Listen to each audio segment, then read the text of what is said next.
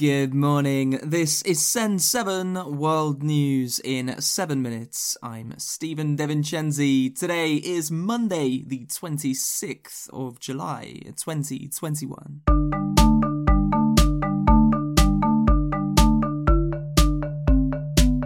Starting in Africa today.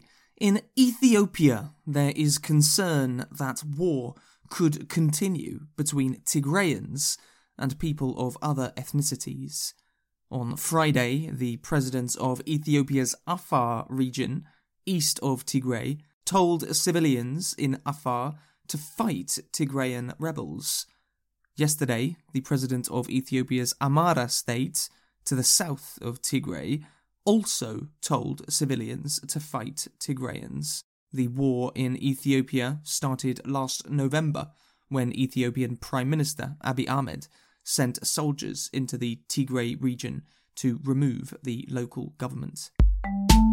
In Nigeria, a man has been kidnapped when trying to pay kidnappers to release school children. 136 children were kidnapped in Niger State in May. The old man was carrying 30 million naira, around $73,000, that parents had raised by selling land and possessions. According to the BBC, the kidnappers called the headmaster and said that the money was not the agreed amount. Sierra Leone has voted to abolish the death penalty. The last execution in Sierra Leone was over 20 years ago.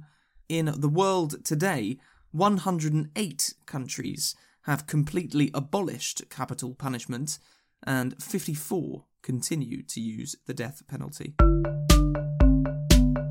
Europe. In Hungary, thousands of people marched in Budapest this weekend to celebrate LGBT pride and protest against a new law from Viktor Orban's government.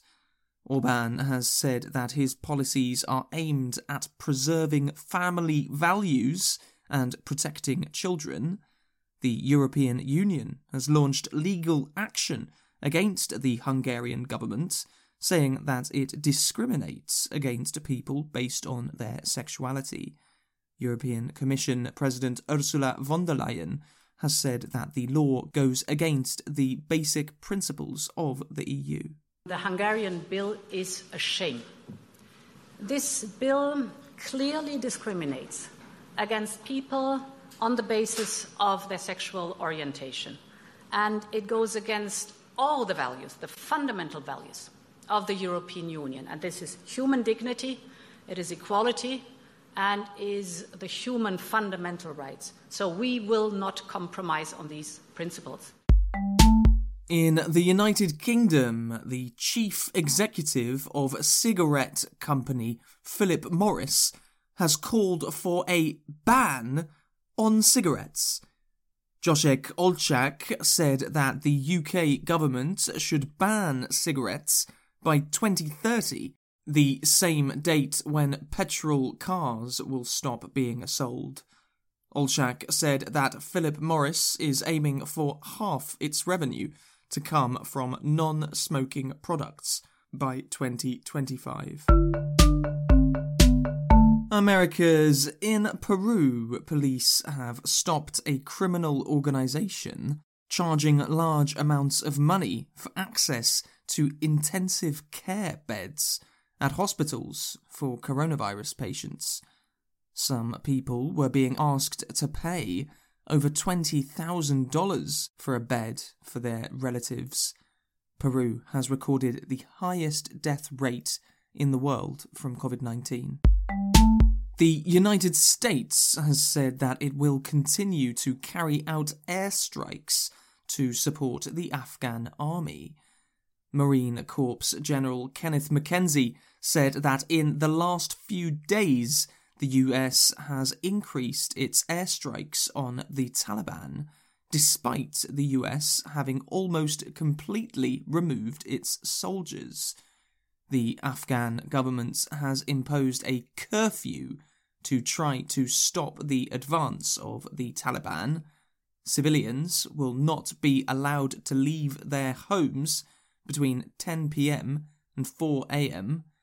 The Taliban have taken a lot of land in the last few weeks and now control around half of Afghanistan. Asia. In India, heavy rains and landslides have killed at least 120 people this weekend.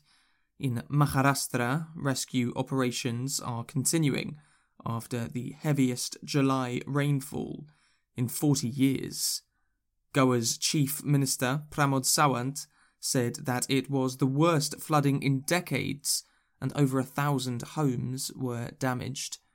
Extreme weather has been linked to thousands of deaths across the world in July.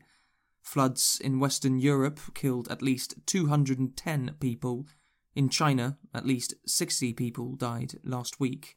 And heat waves in Canada and the United States have been blamed for 800 excess deaths.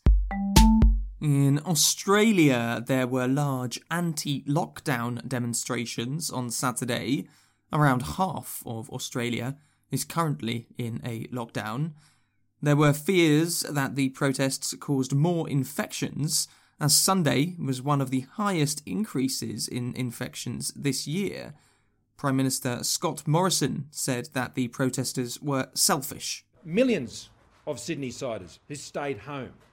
They're the ones who are bringing an end to the lockdown sooner, not those who are putting themselves at risk those around them at risk, particularly the police at risk, and that was a very selfish act. And in Japan, the Olympics started this weekend. Skateboarding is an Olympic sport for the first time. Yuto Horigome of Japan won the first ever gold medal for skateboarding, and France beat the United States in a basketball match.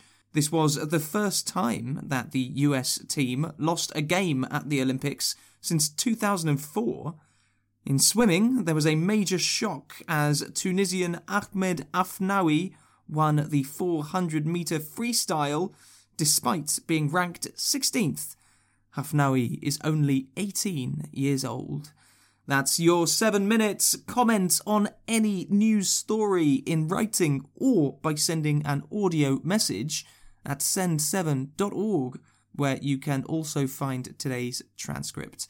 Follow us on social media at Send7Podcast. I'm Stephen Devincenzi. Tomorrow you will be with Namitha Raghunath.